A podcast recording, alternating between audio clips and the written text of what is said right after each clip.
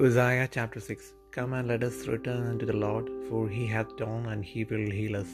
He hath smitten, and he will bind, bind us up.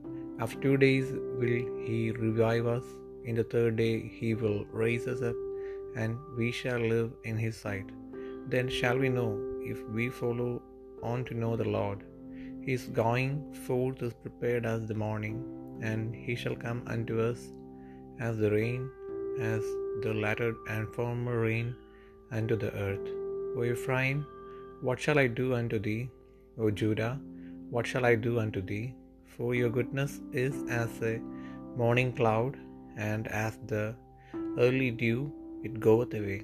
Therefore have I hewed them by the prophets, I have slain them by the words of my mouth, and thy judgments are as the light that goeth forth. For I desired mercy and not sacrifice, and the knowledge of God more than burnt offerings. But they, like men, have transgressed the covenant. There have they dealt treacherously against me. Gilead is a city of them that work iniquity and is polluted with blood, and as troops of robbers wait for a man, so the company of priests murder in the way by consent, for they commit lewdness. I have seen an horrible thing in the house of Israel. There is the whoredom of Ephraim. Israel is defiled. Also Judah, he hath set an harvest for thee when I returned the captivity of my people.